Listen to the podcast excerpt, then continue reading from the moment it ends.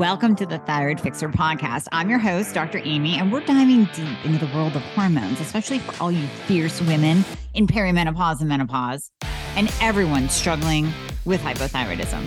So, if you are battling weight gain, you're feeling like shedding those pounds is an impossible feat. If you're dealing with plummeting energy levels, gut wrenching fatigue, or a libido that seems to have left town, then you're in the right place. And let's not even start on the hair loss.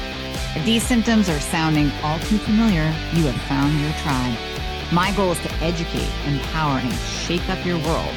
Remember, I want you to embrace every inch of that badass woman that you truly are. So if you're ready to dive in and fix things, let's go. I made Hormone Fixer for you to get more of that GSD hormone. You want adequate levels of testosterone in order to have motivation, in order to burn fat, in order to build sexy, lean muscle that is not only going to make you better at burning fat every single day, it's also going to protect you. It's going to protect you as you age, it's going to protect your bones. You want sexy, lean muscle in order to have a metabolism. So get some hormone fixer start taking it and just enjoy the benefits. What we have been hearing from the community of people taking it improved energy, improved strength. They're seeing their muscles pop out and look amazing when they're working out. They're getting that pump. They're having a libido. They actually want to have sex again. You cannot go wrong with Hormone Fixer. It increases your growth hormone, it increases your testosterone, the cissus quadrangularis, and it helps your bones. The Tongkat Ali helps keep your sex hormone binding globulin low, which we want that as well. So it's not bound up to our thyroid hormones and testosterone. Try the Hormone Fixer. Trust me, it's going to change your world. This interview is actually from the Better Thyroid and Hormone Club. This is one of our guest experts that comes into the club live and answers your questions, does a teaching, answers your questions live.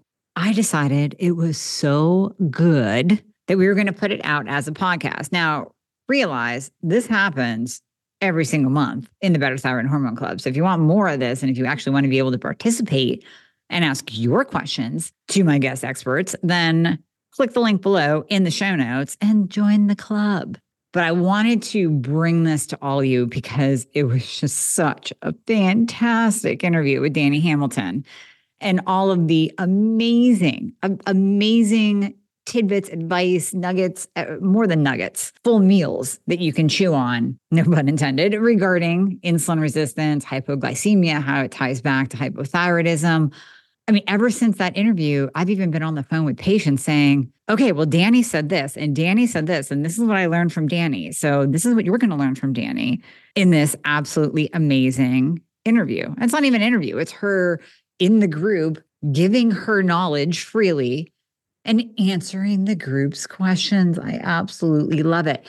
So if you love it too, and you want to be a part of this every single month, and you want to get a 10% Fixxr supplement discount every single month, and you want to be part of a new supplement drop every month, you get a discount when no one else does. And if you want to be part of live lab readings, and if you want to jump in next week for our next expert interview, actually, we have two experts per month come in. And then there's moi giving the lab readings. And then we have a community meeting. Oh my God, we just have so much in there. If you want to be a part of it, then click the link below. Otherwise, just sit back and enjoy this episode and write your own notes because you need to apply what Dani is talking about in order to have metabolic control over your glucose and insulin. My guest for today is Miss Dani Hamilton. She is a blood sugar expert, a dear friend. And like I've shared before, we have been at different conferences together and really started talking. The last one was Dragonfly. And some of the stuff that Dani has said to me about blood sugar is eye opening. I mean, obviously I see a connection with thyroid problems and insulin resistance and blood sugar, but what you've taught me, Dani, and there's so much more to learn from you, but what you've taught me has been truly eye-opening and really some tidbits that I can even take back to to my patients to better help them. So first of all, thank you so much for jumping on today. And second of all, I, I just I'm, I'm super excited for your knowledge that you're going to share to this group. Yeah, thanks for having me. Thanks for um, welcoming me, everybody, and excited to be here and answer all your questions. Yeah, really honored.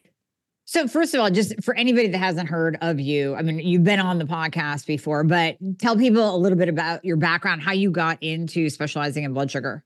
Yeah. So, the quick version of this story is that, you know, I was always a kid who ate lots of processed foods and I had lots of uh, issues as a kid and meaning I was always getting ear infections and strep throat and colds and antibiotics and then as I got older I had to get my tonsils out my senior year of high school it was like a mess. And then the next year, I developed really bad seasonal allergies. And looking back, it's because they took out a part of my immune system. So my immune system started going haywire. My diet got worse when I went to college and all that.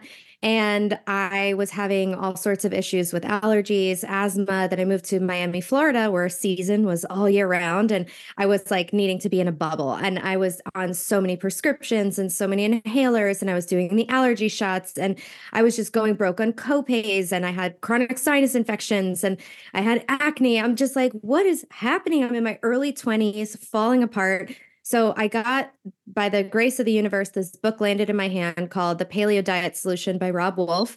And it basically taught me all about eating real food and how processed food is causing a lot of issues. And I was like, we've been lied to. I wanted to like shout this from the rooftops and would tell anyone who would listen. And sometimes also told the wrong people who didn't care. But anyway, that's neither here nor there. So I was, you know, I, I started doing paleo, eating real food. I dropped the processed foods and like a miracle, every single chronic health issue I had went away. Never got had issues with candida again, never got a sinus infection again. The tendonitis in my ankle went away and never came back. It was like all these things got better. But then I had a really stressful year and I started to see a lot of new symptoms pop up, a lot of hormonal symptoms. And I was like, oh, is this what happens in your mid 20s? So I started gaining weight. My periods were worse than ever before. My acne was horrible. It was it had always come with my cycles and things, but now it was all the time. It was all on my cheeks, all over my forehead. I was like, thank God I have bangs. I was gaining weight rapidly. My periods were like the worst PMS ever. And I'm like, what just happened? Because this diet just healed me and now it's making me sick. Like I couldn't figure it out. And I was like, how come? Like I'm, I feel like I'm doing all the things right. So I looked on Google, found out I probably had polycystic ovarian syndrome. At that time, I didn't get a period for six months. I had the weight gain, I had the acne. I did not have the facial hair or the losing hair from the head. Those are two common other symptoms, which I luckily didn't have. But I had all the markings of PCOS. So I was trying to fix it on my own. And everything out there at the time, this is like 2013, it was like, don't have gluten, don't have dairy, don't have refined sugar. I was like, check, check, check. I'm doing paleo. So mm-hmm. maybe I'll just paleo harder. And so since nothing changed, nothing changed. So years go by, I'm like managing my symptoms hardly. And I, I was just really struggling. So I decided to go to a doctor and get medications. And he was like, You do have PCOS. You have to lose weight. You have to take the pill, and there's no cure. I oh. was like, Did I just pay for you to tell me that? Thank you yeah. for that hopeful and helpful message. So, needless to say, I did not get much help from him. I did go on metformin and spironolactone. They did help me. I should have known that metformin, a diabetes drug, was helpful for me. It should have kind of cued me into the root cause, but I didn't know at the time. And so, and I didn't take the pill. And I was managing my symptoms on the medications, but I just knew I'm like, I don't want to take these for the rest of my life. This is just, you know, I want to get to the root of this. So years later, you know, we try to do it ourselves for so long, right? And so I'm trying to listen to every podcast and read every blog there is. And finally, on a podcast, I hear someone say PCOS is the diabetes of the ovaries. And that sentence forever changed my life because all of a sudden I was like, whoa, hold the phone. I was like, diabetes. What? I'm like, okay, what do I know about diabetes? I'm like, something about blood sugar. That's about it. so, and then I was like, okay, well, what do I know about blood sugar? Um, absolutely nothing because I actively avoided learning about it because I'm like, that shit is boring and complicated and I don't have diabetes, so I don't need to care. And it couldn't have been like further from the truth. 93% of our population is metabolically unhealthy. And that means they're already showing issues with blood sugar stuff, insulin things. And that's where like we can't be avoiding this stuff because it's hard. And that's why I like to make it real easy to understand because I'm not a scientist, you know, I, I, don't like, I just want it to be easy enough to understand so that I know how to heal myself. So after I realized that my blood sugar was a problem, I looked back and I was like, I have to have symptoms. You know, I have to have something that's like, there have to be symptoms here. So I realized that all these like labels and little nicknames I had for myself were actually blood sugar issues. So I, I used to always say, I don't have a sweet tooth. All my teeth are sweet. No, that's yeah. blood sugar issues. Yeah. I used to call myself a breakfast person because I would wake up shaky because I was hypoglycemic, didn't know it. I would wake up shaking and need to eat. And I was just a breakfast person. And I was a foodie because I had to bring snacks with me wherever I went. It was just because I was a foodie. It definitely wasn't because of the hypoglycemia. So, and like I was a snacker, I was a grazer. Like yep. I, it was like I always had things after I, like sweets after I ate. And I didn't realize that those were blood sugar symptoms. So there's a lot more symptoms we can talk about. But yeah, so once I realized these were impacting me, they were the hypoglycemia. When I had PCOS, went to the doctor, got my blood sugar taken. And because it was under 100, the doctors didn't bat an eye. They didn't bring it up to me. My blood sugar, every time I went, like four times that year, was 60 or 63, somewhere around there and I almost passed out. Like I was so dizzy. I was so lightheaded. If I were that at that number right now, I would probably feel fine, but not then. Like I was so so far from feeling good. Yet I was just like, well, it's because I need to eat breakfast. Like I didn't, it, it, I didn't connect any of that. I didn't connect that like, oh, my body should be able to burn its own fuel to keep me stable so I don't feel like I'm, you know, crashing, like I'm lightheaded. And so the, there were all these things that I didn't know. And then I was able to heal myself, heal my blood sugar. And now I went back to school so I could help other people with it. And here we are. Awesome. I love that. Well, yeah. And same thing for me. I was diagnosed with PCOS, given birth control, didn't take it, took the metformin, you know, connected everything with the insulin resistance, but that was after I was diagnosed with hypothyroidism. So, kind of interesting that we were just talking about this before coming on air that you recently stumbled across some information. I'm going to let you take it, but yeah. that is really linking or a strong link, at least, to hypothyroidism and hypoglycemia. So, w- what are you finding there? So, I work with a lot of people with hypoglycemia and I would need to, you know, go back and look at their numbers, ask questions or look at forward at future students, but they're they're just saying that link is it's just a metabolic problem that the the metabolism so the thyroid and the idea of the metabolism is that every cell and organ can get the energy it needs to do what it needs to do that's what metabolism is in a simple to understand way and so mm-hmm. our thyroid helps that happen and so if that's happening at a slower rate, and then he also talked about like these mineral deficiencies. So he talked about hyponatremia or low sodium. I think some people are also low in potassium. I think there's also there is always a mineral component to this that mm-hmm. there's low blood volume and low blood pressure and so it's this constellation of symptoms of your body is not getting the energy it needs to do what it needs basically. And so the way the brain is perceiving that is like, oh, we're almost out of energy. And so it's going to send you all those symptoms of dizzy, shaky, lightheaded, brain fog, weakness, fatigue, cravings, because it wants you to get that fast energy. It's not going to be like, hey, why don't you take your time and just go grill up that nice steak? And no, it's going to be like, next Starbucks, here we come. You know, I'm yeah. heading to the drive through, like, what's in my purse? like it's that need for that quick energy so it's urgent hunger it could be shaking heart palpitations because then you start to get that the sympathetic nervous system starts to become involved because then we're calling on our adrenals to sort of pump us with stress hormones mm-hmm. because our energy is going down. Our body's like this can't happen. So the adrenals come in. That's also part of why everything is so depleted because this is an expensive process for the adrenals to use all these minerals and nutrients to create new blood sugar and all these stress hormones it creates the stress hormones which create the blood sugar but now the adrenals are in there and you're just burning through these minerals even faster. Like when there's stress we just burn through our minerals so fast. And then so we just keep staying minerally depleted. And then you know the stress is impacting the thyroid the and you know it's impacting the metabolism. So it's this whole cycle of issues. And so if you're someone who experiences this you know, some of these other symptoms, sweating, nausea, having headaches. I mean, even seizures, you know, that's like sort of the, you know, worst case scenario type of a thing happening here. But this is, I see so many people with these issues where it's like, oh, I can't quite make it to my next meal. So I'm just going to have a little snack.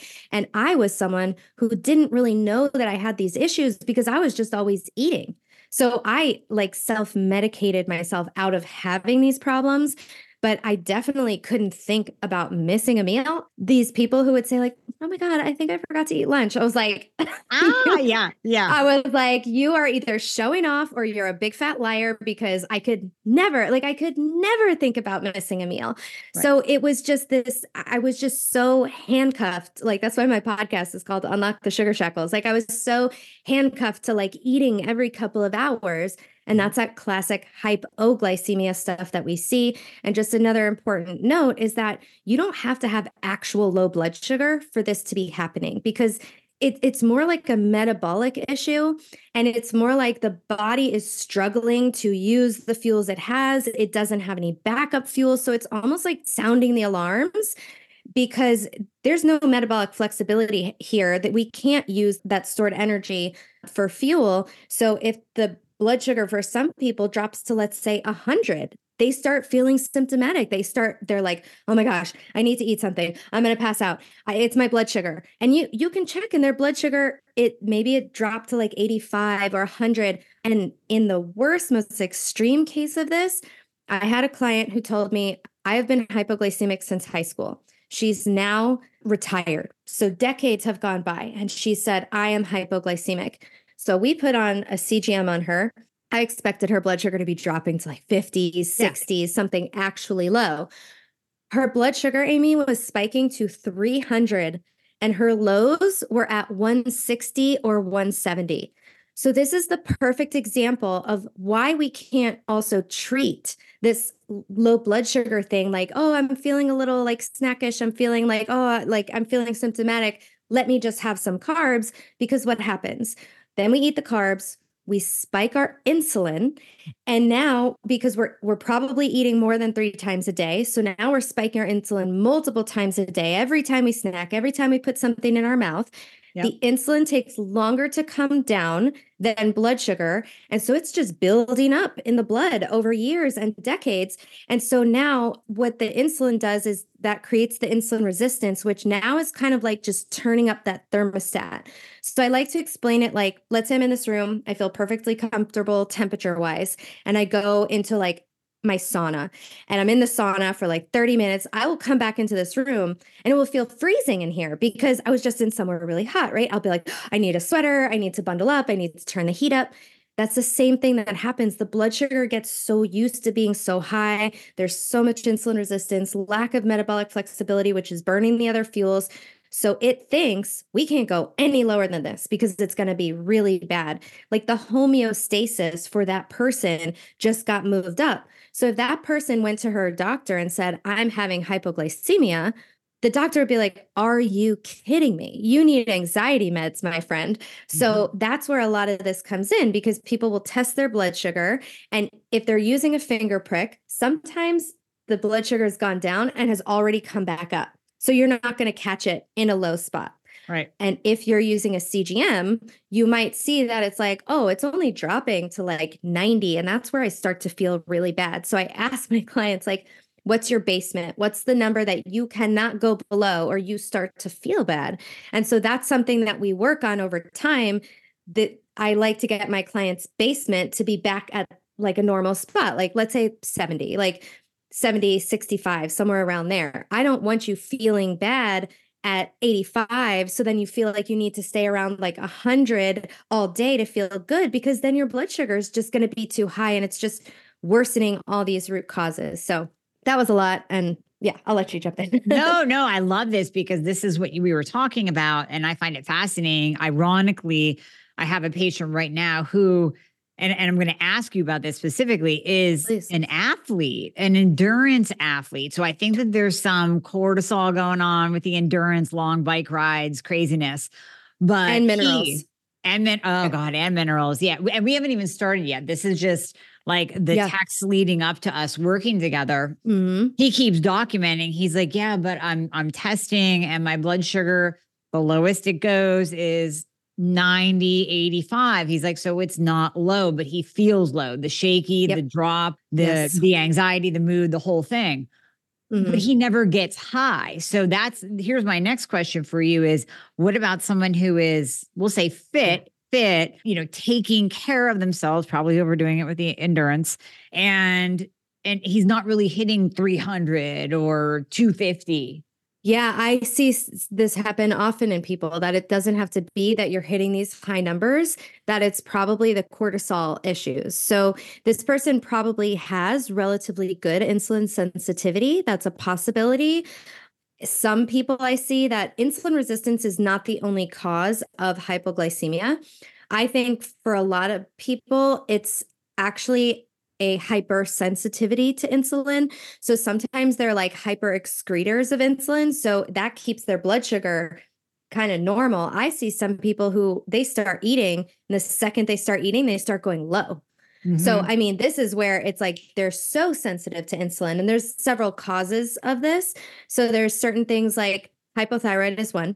Yep. But there's also H. pylori, which is a, uh, an infection in your stomach, could be one. High interleukin 6. And I don't even know how to test for that. I, maybe it's a, a blood test. This is something I learned learned from Dr. Bryan Walsh. I don't know if you're familiar with him. And then also high LPS, so lipopolysaccharide, which is like this inflammatory stuff that you're, it's almost like bacteria poop. like they like let off all this like lipopolysaccharide, which is very inflammatory. Increased gastric emptying can sometimes drive some of this stuff. So, and then there's also certain nutrient deficiencies that can cause issues like having hypoglycemia and reactive hypoglycemia. Mhm. So those are surprisingly biotin, which I was surprised to hear about, magnesium, which is sort of one might sort of get that chromium Yep. and some other B vitamins as well.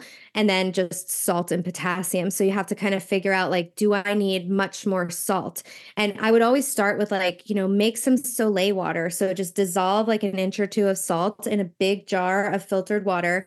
Let it sit on the counter overnight or for a couple of hours. And then you take like a spoonful of that and put it in your water and see how that tastes to you. So you want to get it to a spot where it tastes salty but pleasant. Like this is mm-hmm. actually very salty because I was just reading about this. I'm like, I think I need more salt. So it's mine is like very salty, but actually still surprisingly pleasant. If it gets to a spot where you're like, I just I hate the salt, I don't like the way it makes me feel. Most people will be like, oh my God, this salt is like amazing. It feels like I was a dead iPhone and you just plugged me in. And now like you feel like brightened. And that's Yeah. what the power of minerals. I mean, minerals are the spark plugs of our metabolism. It's like messages jump from one electrolyte to another. So if we don't have a lot of these electrolytes in our blood, the messages are slow to sort of move around. But if we have a lot, it's like brrr, so then the messages go faster so you have more energy. When I first went keto, I couldn't get my minerals right and I felt like I was walking through mud. Yeah. Like my arms were heavy, and that was like severe electrolyte depletion. So I felt the very extreme of that. So if I felt like I was moving through, like, I I mean, I was like walking in quicksand, like it was so crazy. It was only one day like that, like really intense. But that would be an example of like the opposite is that you would be able to move quickly and do things and your brain's working fast and we Mhm. need minerals so badly. Our adrenals need them our brain needs them our thyroid needs them. So really really important. So that's a really good first step is like trying the salt. If the salt makes you feel bad or worse you just probably need potassium. So there's a lot of different things sources of potassium.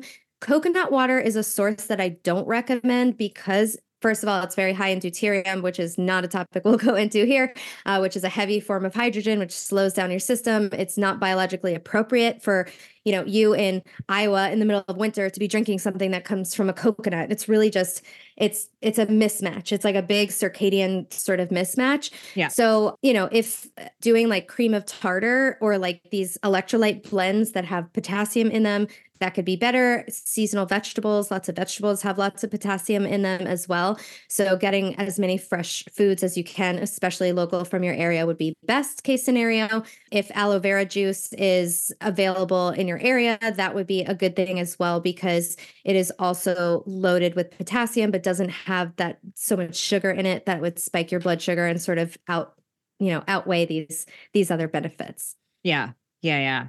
Okay. So I'm, I'm, going back to all the people that I work with because I see a ton yeah, of insulin resistance with thyroid. So I'm I'm totally down with what that guy yes. is saying that you're reading about.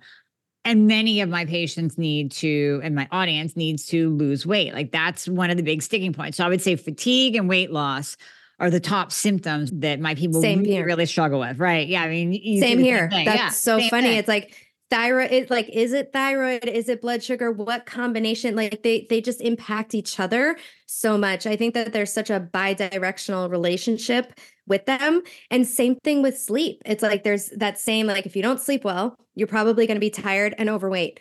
And then again there's that bi-directional relationship. So it's like we have to nail in all these things at the same time because if you just look at one thing at a time, it's like we can't let those other things fall by the wayside because they're still impacting it. So yeah, you can. Yeah, I mean, total correlation. Yeah, I mean, those are the big the big complaints. So before I open this up to questions in the group, can you mm-hmm. give us the the lowdown on how insulin resistance or just erratic blood sugar, or however you want to call it, how that impacts our ability to lose weight and then my second kind of follow up question to that is you've mentioned CGMs. How mm-hmm. do you like to use a CGM? Because sometimes I'll have people that are like, I'm eating low carb. I'm mm-hmm. testing, mm-hmm. you know, my finger with the finger prick. All of mm-hmm. my numbers are, you know, 80, 90, 100, 120 max. Why aren't mm-hmm. I losing weight? And I'm like, stick on a CGM because you might find that's something that you're eating that is targeted low carb. Like my biggest blood sugar spike was keto cereal, branded keto, low carb, no sugar cereal. And yes, on the back under the total carbs, it was, you know, what, five, three, whatever it was. And that spiked me to 180. So I'll, I'll hand you over those two questions. That's so funny. My highest spike was also from a cereal. It wasn't keto. It was that Lovebird cereal. I'll say it in yes. the closed group. I don't oh, like. I love the Lovebird stuff though. it. I know. Well, it yeah. spiked me the highest I've ever seen anything. It was like gluten free, grain free, glyphosate free. It was everything free, but it was not carb free because it's made with cassava flour, which spikes the heck out of your blood sugar. Yeah. Okay. So how does blood sugar and insulin impact our energy and weight? So, this is a great question. So, basically, insulin is a hormone that gets released every time we eat sugar, carbs, and even protein. So, we get this rise of insulin from the pancreas, and insulin kind of takes the glucose by the hand, unlocks the doors of the cells and escorts the glucose inside of these cells, like muscle cells, brain cells, heart cells, so that it can be used to make energy. So insulin lowers blood sugar because it's putting it away into our body, right? But insulin is a fat storage hormone. So this process, like, so let's say we spike our blood sugar and we put the insulin takes it and puts it into the muscle cells and we use some of that. But then there's all this leftover sugar it's also going to store that away as body fat. So if your insulin levels are high, you will be put in a fat storage state. You're in a fat building mode where the body is being told by this hormone, we need to build fat. And as I mentioned in my earlier example, insulin doesn't come down quite as quickly as blood sugar. And so what happens is insulin starts to build up in the blood over years and decades. And it takes about 13 years before we start to see a change in our blood sugar. So once your blood sugar is impacted, your insulin has been increasing for years, over a decade before that. So even if these people are having great numbers on their CGM, even if they're so let's say they're pricking, let's say they put it on a CGM and they're like, see, Amy, look, my blood sugar is stable. It isn't going over 120. What I would say then is get your fasting insulin checked. And what we might find is that that fasting insulin is too high. You have to ask your doctor for this. Um, maybe Amy, you can prescribe it, get them this lab. but I I generally want to see that number like no one has fully agreed upon the ranges. I will tell you that. Mainstream says under 20. Yeah. That is way too high. Way too high. I say ideal would probably be under 4, but maybe like I want to see below 5 is a good starting point. I have clients who once I'm telling you, every everyone who I see at six is symptomatic already. Like they're already showing signs. When I first learned about all the benefits of sunlight and saunas, I was absolutely blown away. First of all, it's the best thing you can do for your body for detox, for weight loss, for pain, and anti aging. Anti aging. That's all me. So to me, it's kind of a no brainer biohacking tool that everyone should have in one form or another. Whether you get an individual portable sauna or a big Mac Daddy five person sauna, this is a staple, a staple for you to look, feel, and perform at your best. Now, I went with Sunlighten. They are the best company on the market. I have been researching saunas for years. You got to trust me on this one. Years. Sunlighten uses patented heating technology to deliver the highest quantity and quality of infrared on the market. You don't want to go with another company where you're going to get less or lesser quality. Go with Sunlighten, and that is my company of choice, my sauna of choice. You will save up to $600 when you use my link and mention Dr. Amy. So you're going to go to get.sunlighten.com backslash Dr. Amy, and you're going to save up to $600, depending on what sauna that you get.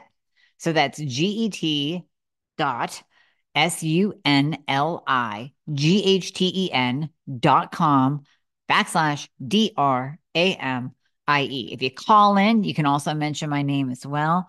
They got you covered with the discount code. So, the other thing the insulin does besides tell our body to start building fat is it blocks the body from burning fat. So it blocks the body from using the stored sugar that's in our liver called glycogen, which if our blood sugar is going down and it's like, oh, I have this meeting, our liver should just give us a little sugar and then we should mm-hmm. be right back on track. We nothing you shouldn't feel a difference at all. But if you have high insulin, you don't get that little shoot of sugar from the liver because your body's trying to build fat. It's trying to store everything. It doesn't want you burning what it's trying to store, right? And same thing with our body fat. We use body fat to power us through periods where we're going longer periods without eating, such as overnight. We rely heavily on fat burning overnight. So, if we don't have the liver glycogen available to us, and now we don't have the fat burning available to us, and we're trying to sleep, what's going to happen? Our blood sugar is going to tick down. We're not going to have any of those backup fuels. And we're going to get a spike of stress hormones like epinephrine and cortisol. Epinephrine is adrenaline. So then we wake up and we're our heart is pounding. We're like, I'm having a panic attack. I can't fall back to sleep. Has that happened to anyone in here? Like it mm-hmm. also very often happens after drinking because alcohol causes you to be hypoglycemic. Yeah. So very very common so this is why insulin is sort of an issue because it's going to also if there's resistance to that because as soon as those insulin levels build up we start to get it's almost like a numbing effect to insulin like the insulin has the key and it's like the locks get like jammed up. And so now the insulin can't get the sugar into the cells. So our blood sugar can be rising doesn't have to yet but it because we might get enough insulin to do this job. But the blood sugar starts rising but our cells are like we don't have energy. You're not giving us energy. So you feel tired and you feel hungry because your body is just trying to get energy but it's not able to get the energy it needs. So that is why high levels of insulin block your body from having energy and they keep you in a fat storage state and they block you from burning your own body fat. So if you have excess body fat and no energy, you can almost be guaranteed that there's insulin resistance happening because that is like the hallmark of it is an energy utilization problem. So in order to get rid of the resistance, so our cell our cells actually listen to the insulin so the sugar can get where it needs to go, we have to lower insulin levels. That's a really important point. I actually just recorded a video today about how to do that. it's going to be on my YouTube channel, but intermittent fasting, and I strongly recommend it, including breakfast. Do not skip breakfast and do a skip dinner or an early dinner instead. This is much better for our circadian rhythms. We also don't mm-hmm. want to be running on cortisol all day. Yep. So that can work at first, but it often stops working and it plateaus people and it also drives drives leptin resistance. So leptin is another hormone that actually it also often precedes insulin resistance. So leptin is another hormone that tells our body how much fat we have stored on it. And leptin it docks to the hypothalamus, which is a little piece of our brain every night around midnight and so, one of the things that blocks this leptin from docking to say, like, hey, we have this much energy. So you are good to go to like burn whatever you need. So we we have some excess here. So go ahead and burn it.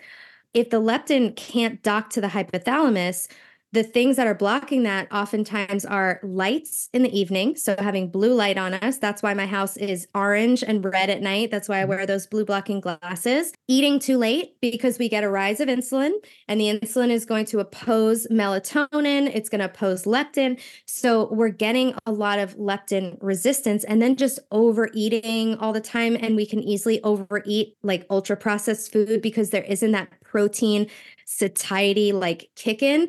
Because if you notice, most ultra processed foods and snack foods are high in two of the macronutrients fat and carbs, which are energy sources. But there's nothing that that protein puts the brakes on hunger. I personally, my my number one blood sugar tip is eat all the protein on your plate first yep. and eat it until you literally can't take another bite. I was just eating, I just made a, a chicken in my a whole chicken in my instant pot and I was just eating the chicken. I didn't even look at the amount. I ate until I was like, that's enough. And like you have it, that's enough. And then was I able to eat the butternut squash? Absolutely. There was space for that, but there wasn't any more space for the chicken. So we have this natural protein like set point that we need to reach. So you want to eat until you sort of fill that set point, And that's such a satiating macro, the most satiating macronutrient. And it's honest to God stops you from overeating. So it's an amazing tool to like just fill up on this protein. It helps to stabilize the blood sugar. It's a great way to get this in. But yeah, so leptin could be an issue. So then if the the brain isn't getting the signal of the leptin, it's like, it must we must be starving. There's no leptin around. Mm-hmm. so it's like we don't have any fuel to burn. So again we get a, a, double hit of like you better not touch that body fat. We need to be storing for the winter because it's a freaking famine around here. So all those things and stress you know cortisol issues. So like thinking about the timing um, our good friend molly eastman she talks a lot. She's a sleep expert. She talks about thought timing. And this is something i find myself struggling with. So you get ladies in here are not the only people who have struggles. I also have my own, but like addiction to this stupid thing, like at night. And I mean, I do have it on red. I do have my blue blockers, but yep. it's stimulating to your to your brain. And then you see right. something in an email or a text and you get that surge of adrenaline. Like can instead can we read you know i have a friend who does fiction after five so light topics, easy things, things that aren't going to stress you out because the last thing you want to be doing is having this big rush of stress hormones right before you're trying to go to bed. So all this stuff is so tied in together. So I'll let you jump in. It's so tied in. It's so tied in. Well, la- last comment that I'll make before we open up the questions. Well, question for you and comment. I often see, and now it's kind of making sense.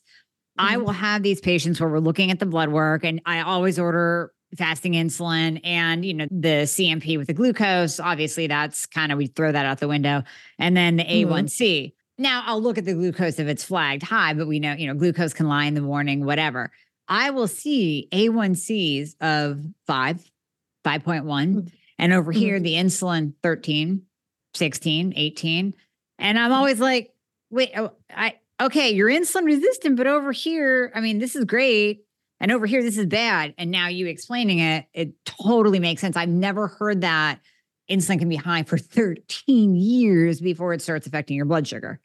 Yes. So it can go high for decades. And what is happening is that your body in that case where your insulin is, let's say 15, it needs three times as much insulin to do the job of a healthy person, three or three to five times the amount mm-hmm. of a healthy person, right? So that's where it's like the body is so freaking brilliant that it's compensating all the time and it's just trying to keep you alive. It's trying to keep you doing all these things but you get this buildup of insulin and it's like all right here we go we need a ton of insulin every time like it this is causing a lot of problems because high insulin levels are just so damaging and then they inevitably are what lead to that final like break in the dam and now the insulin is just like we can't keep up we can't keep up. And so now the blood sugar starts to tick up. It's like the insulin can take that extra load. It's like a single mother who is like you know this super mom and she like she's not skipping a beat but she is running herself ragged you yeah. know? So it's like don't let insulin be a single mother and like have to do all these things because eventually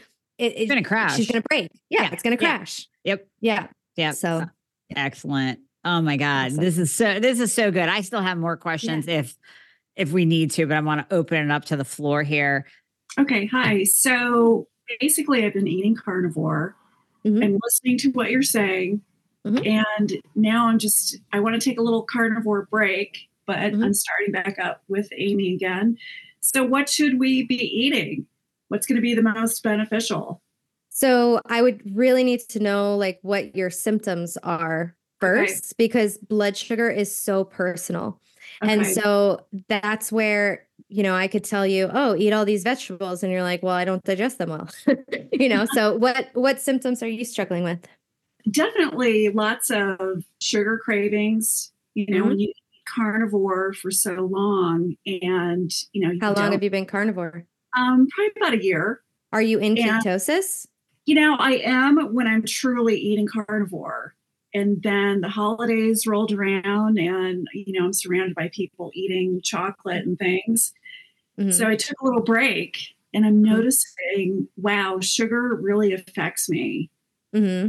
really focus on getting it totally out so yeah. i can just get away from it break that sugar craving okay so one of the things that i i definitely like to teach about because I think it's a big issue is that, and this happened to me with carnivore when I ever tried it. Like I've only gotten to five days. I couldn't go past that because I would get so much gluconeogenesis and meaning the my body was turning all that excess protein which can't be stored it was turning it to sugar. So it was messing up my blood sugar actually and it was causing a lot of cravings. And i found that as soon as i got back into ketosis where my brain was getting this nice alternative fuel source i didn't have those cravings anymore. So that's one of the things where it's like if you're doing carnivore i would see how you do and and again like some people are like i don't need to be in ketosis and i feel great and all those things. But if you're like if you're not there and also i just wouldn't assume that when you do carnivore that you are in ketosis. I always like to test using a blood meter and then kind of finding, you know, I feel best if I'm above, let's say, a 0.7 or whatever. So knowing yourself, that's really important. But the other thing is that if you are not a very good fat burner, which I think you may be because you've been doing you know, okay with carnivore this long, you may be a, a decent fat burner, maybe not. But if you're not a good fat burner, so let's say you've never been in a state of ketosis before, and you're here, you know, working with Amy and you're struggling with your health, chances are you probably have some of that metabolic inflexibility where you can't use the sugar in the liver, you can't burn body fat for fuel, you're not good at using your like dietary fat for fuel. So fats and carbs are two fuel sources.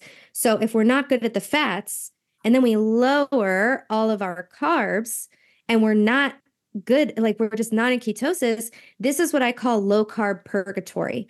So this is where we're just getting a little bit of fuel. So it's like that's why a lot of people feel terrible when they go low carb, but they also feel bad when they have the carbs. They're like, then I'm just destined not to feel good.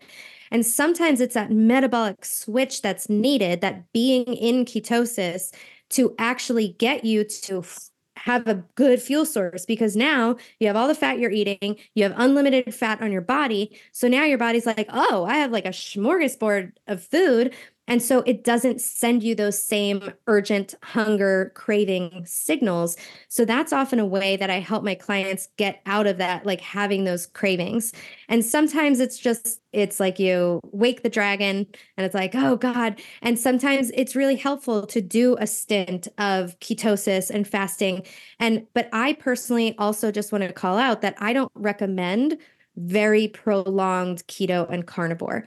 So I think that it's really important that we honor nature's seasons, right? So if they're obviously there's people are metabolically unhealthy and so if you're severely overweight and have advanced insulin resistance there's a time to actually like you know what even though it's peach season and we live in Georgia for example like it's not appropriate right now because you're too sick to handle that we want to get to a space this is now like on the other side of healing where it's like can we eat more with the seasons? So that that means where during winter it's like it may be more appropriate for us to do something like a carnivore or a ketogenic diet. And then as the seasons start changing and things start you know growing in our areas and we get you know berries and fruits and apples and leaning into like the squashes that grow in the fall or something like that, it would be great to be able to eat a little bit more seasonally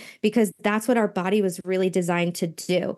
And so then we can use this idea of cyclical, like a cyclical ketosis, or we can look over the month. And if you're a, um, if you have a menstrual cycle, you can do, let's say, like keto carnivore the first half of the cycle, maybe stop the day of ovulation. Maybe we get one more week out of that. But then that last week before our menstrual cycles, maybe we want to step out of ketosis. So there's different ways to vary these things. And I think that just like what I did was I did keto and fasting to heal my PCOS. And I just kept going because I'm like, well, this is what I have to do. And there was, it came a point, it was actually two years in, and I had tried carb ups and all those things, and they just gave me intense cravings and I couldn't do it. But all of a sudden, my body was like, hmm, I would do anything right now for a bite of sweet potato. It wasn't like, you should go get more chocolate. You should get ice cream. It was actually my own body asking me. It wasn't my sugar dragon. And I started to notice my hair thinned a little bit and I would get really cold when I was fasting. And I go, huh, I think this is not good for my thyroid right now. So I stepped out of ketosis and I was like, oh, I think I did it just a little bit too long. But now I've added back in carbs and I can tolerate them again because what we want to do is improve our metabolic health so that we can tolerate carbohydrates it, that are you know whole natural seasonal foods. So that's sort of that like progression.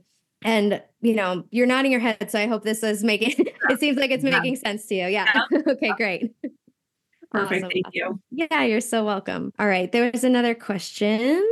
Yeah in the um, chat so we can control our insulin via our diet and potentially supplements and exercise is there anything else we should be doing Yes, great question. One of the most important things that I've been getting super into lately, and Amy knows because she saw me when we were away, is my circadian rhythm, circadian rhythm, and light exposure. So, light is the primary time giver to our body. So, what does that mean? Inside our brain, it's very dark in there, right? It's dark inside our skull. So our brain relies on especially the light coming in through our eyes and hitting our skin to know what time it is. What if I just like fell asleep just right here? Like, I, why am I not falling asleep? I'm not falling asleep because my body has cortisol. It has all these hormones running through it. There's certain genes that are on. So we need to know what to do at certain times of the day. Our body is way better at digesting and metabolizing food earlier in the day. When the sun goes down, I like to say insulin clocks out. It's like because our body is not designed because we evolved like cave people outside, right? So we evolved outside. There was unlimited light during the day and it was pitch black at night.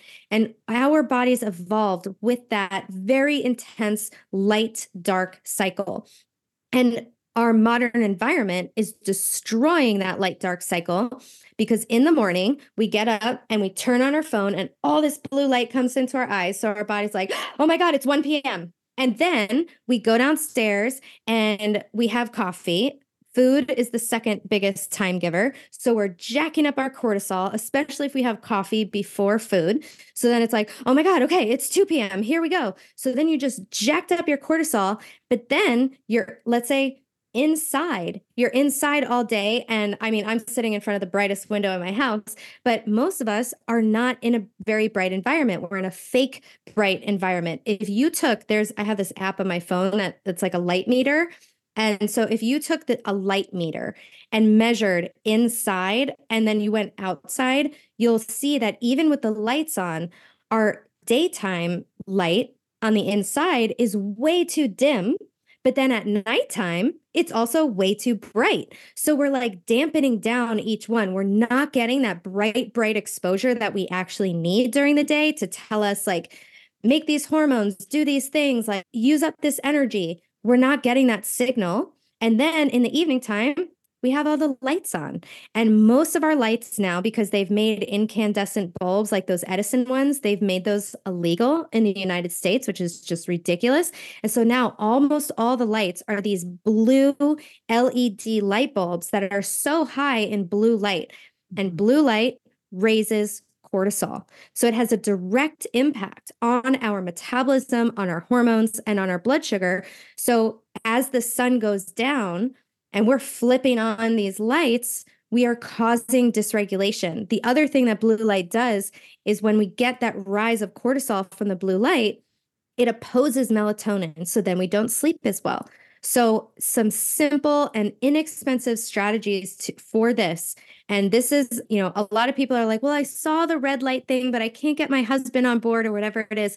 It's like, well, make the house livable. Don't yeah. live in pitch black. Like, it's this is not Little House on the Prairie. Like, we have to, you know, get this modernized. you know, we have to modernize this. So, I would invest in a couple of orange light bulbs. You can do some Himalayan salt lamps you can do even those Edison bulbs, you can do some of those, but making sure that they're sort of dim. So we don't want the any sort of bright light at night at all. Think about what did our ancestors have to look at? We looked at a fire, which was pretty bright and it was on the ground, so that's where the light was coming from. So that's why I like side lamps, no overhead lights. So we had a fire, it was kind of orange, a little bright, and then towards the end of the night, it burned out and we had these glowing red embers, very dark, very red. So we want to mimic what early humans saw, right? So we get the orange lights, we get the uh, Himalayan salt lamps, and then an hour before bed, what I have in my bedroom, I have two table lamps. One of the lamps has just a regular old white light bulb in it in case I need it. The other one has a red light bulb in it. So then I turn on the red light bulb in the evening time, an hour before bed, and that does not impact your melatonin whatsoever. Blue light counteracts your melatonin.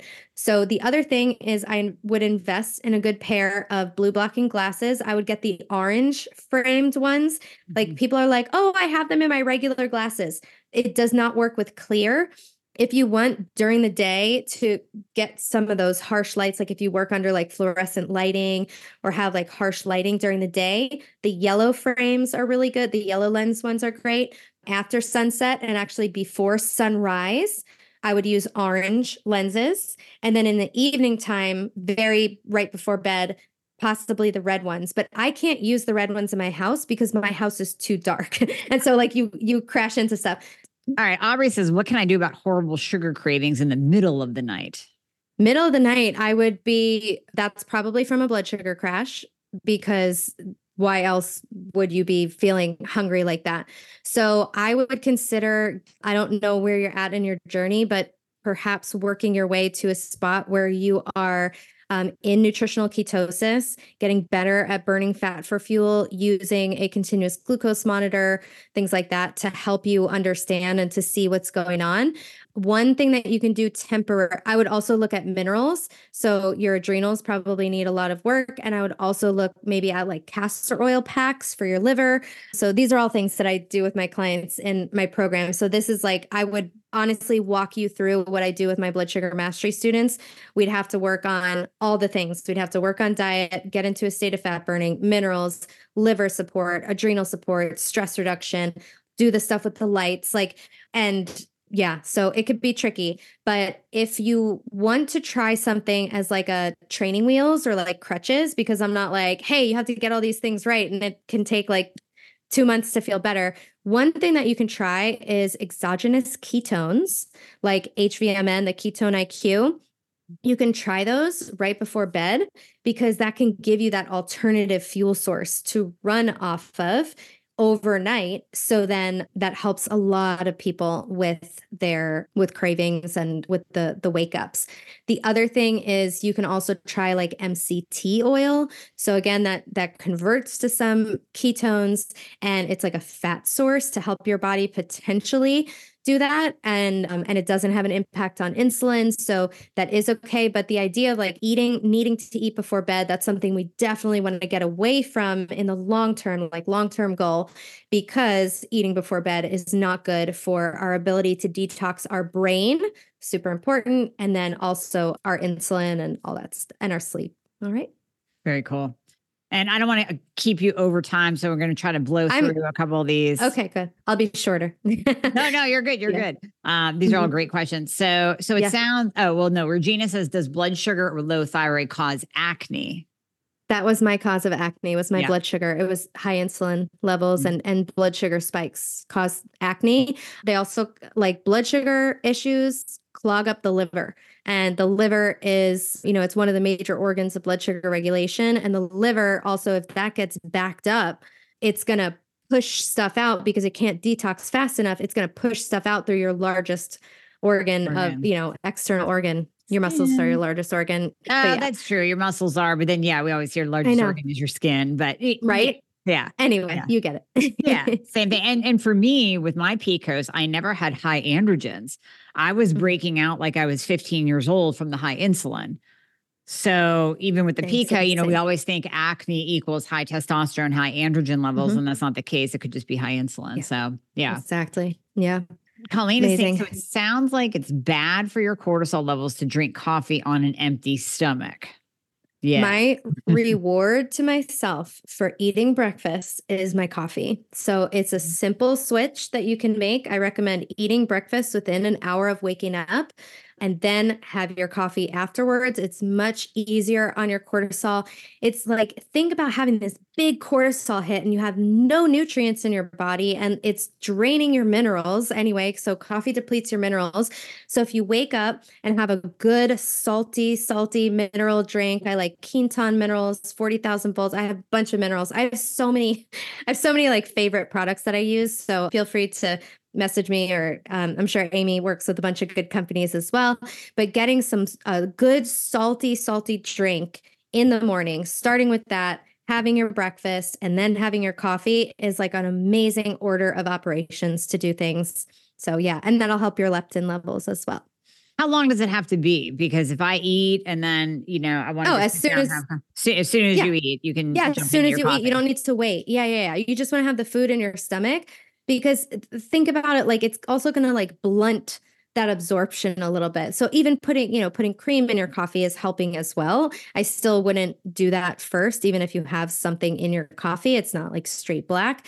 It's just easier on your system. It's a little bit of a slower rise because if we think about how our cortisol is supposed to rise in the morning, it's supposed to rise from looking at the sunrise, which is a very gradual rise of that blue light. That's what's happening. And that causes a very gradual rise in cortisol. So when I see these people who have this like big giant spike of blood sugar in the morning, it's like, mm, I, I'm sort of cued into like, is there something in their environment or you know their their life that's like this chronic stressor? Are we stuck in this like me like being busy and rushing, like rushing woman syndrome, amazing yeah. book. You know, like, are we just like, oh, go, go, go, I have all these things? You know, can we make mornings sacred and be like, can I just step outside, see the sun, get my feet on the earth? When you ground as well, it's so powerful because food isn't the only way we can get energy. We can get a lot of energy, which are electrons from the earth, from the sun hitting our skin. So being in nature is so, so, so, so, so powerful. And it doesn't matter what the weather is, as long as you can get outside. If the best you can do is crack a window, you crack a window. But if you can get outside, doesn't matter if it's cold, whatever, it's it's really helpful. Excellent. And that kind of ties in Susan's question too about she's not eating until 12:30 or 1 and basically from what you're saying, nope, you got to mm-hmm. change that up because of the cortisol yes. connection, the whole thing. Yes. And I think yes. when you start eating eh, you know, I, mm-hmm. I, get it where people are like, I'm not hungry. Yeah, but you can take a couple of bites of a of a you know protein pudding or mm-hmm. have a hard boiled mm-hmm. egg or a little yogurt or a little like bit that. of a protein shake. Yeah. Yeah. So if obviously if you're used to eating at one o'clock your body is used to that. So you're not going to be hungry in the morning. So i'm not going to say like oh just eat your just tomorrow wake up and eat this big giant meal right when you wake up. No. So move it to 12:30 move it to 12 move it to like you can do that. You can move it like this or you can do what amy suggests just a couple of bites get your system used to it. And also, then you have to look at when's the last time I'm eating in the day, like at night. So, can I pull that a little bit earlier? Can I make that meal a little bit smaller so that I'm set up to be hungrier the next day? Mm-hmm. Also, that could indicate low stomach acid. So, if you're not fully digesting your meal from the night before, you're not going to be hungry when you wake up. So I see that happening a lot as well. And that not eating until like one it drives leptin resistance. And I see this for women, especially, it causes people to hold on to weight. And usually people are so proud of that. They're like, I don't, I don't even eat till one. Like, I'm not even that hungry. And it's like, because your hormones are so out of balance, but they're also going to prevent you from from losing weight. So it's like I and I'm telling you, it looks like this group is all women guys have it so much easier when it comes to so much more flexibility when it comes to fasting. And even if we are postmenopausal as women, we are just more delicate. And we are also like so busy and we're we're doing so much and we're like people pleasing and we're oh like highly performing and we just you know we need to tell our body like hey it's safe there's food around so i want everyone to feel that it's like you're you're loving your body by nourishing it right when you wake up and sort of reframing it in that way. So Oh yeah. yeah, silent acid reflux. I would say, oh girl, I want to work with you on your digestion. I know. Um, I was oh, good. You're not like not you taking need medicine. Like you don't need meds. yeah. So I would recommend that you work with Amy to increase your stomach acid. If you take betaine right away and you get heartburn the first time you take it, it doesn't mean you don't need it. It means that you need to heal this tissue first. So I recommend Gastrozyme by Biotics Research. Um, and then that will help to heal and soothe this upper GI tissue. So you can also start with just like a digestive L-glutamine won't do it. That's more for the lower intestine, like that's more for the small intestine, which is still good, but that is just for s- small intestine. So it doesn't help really the stomach or the pancreas or the bile. So when we look at digestion, this is another thing I, I work a lot on with people because it's like I'm telling them to eat all this fat and protein. And if they can't digest it well, it's going to be a problem. So I would maybe start with a digestive enzyme to start breaking things down a little bit better. Um, and then and then adding in if you need the gastrozyme before you take that betaine, but then working with Amy to help you get on the right dose of betaine to increase your stomach acid because usually um, heartburn is from low stomach acid, not high. All right, excellent. And last question before we go. This is the big, big, big one. Can you address Mounjaro, Ozempic, all the GLPs out there to help control insulin yeah. and blood sugar?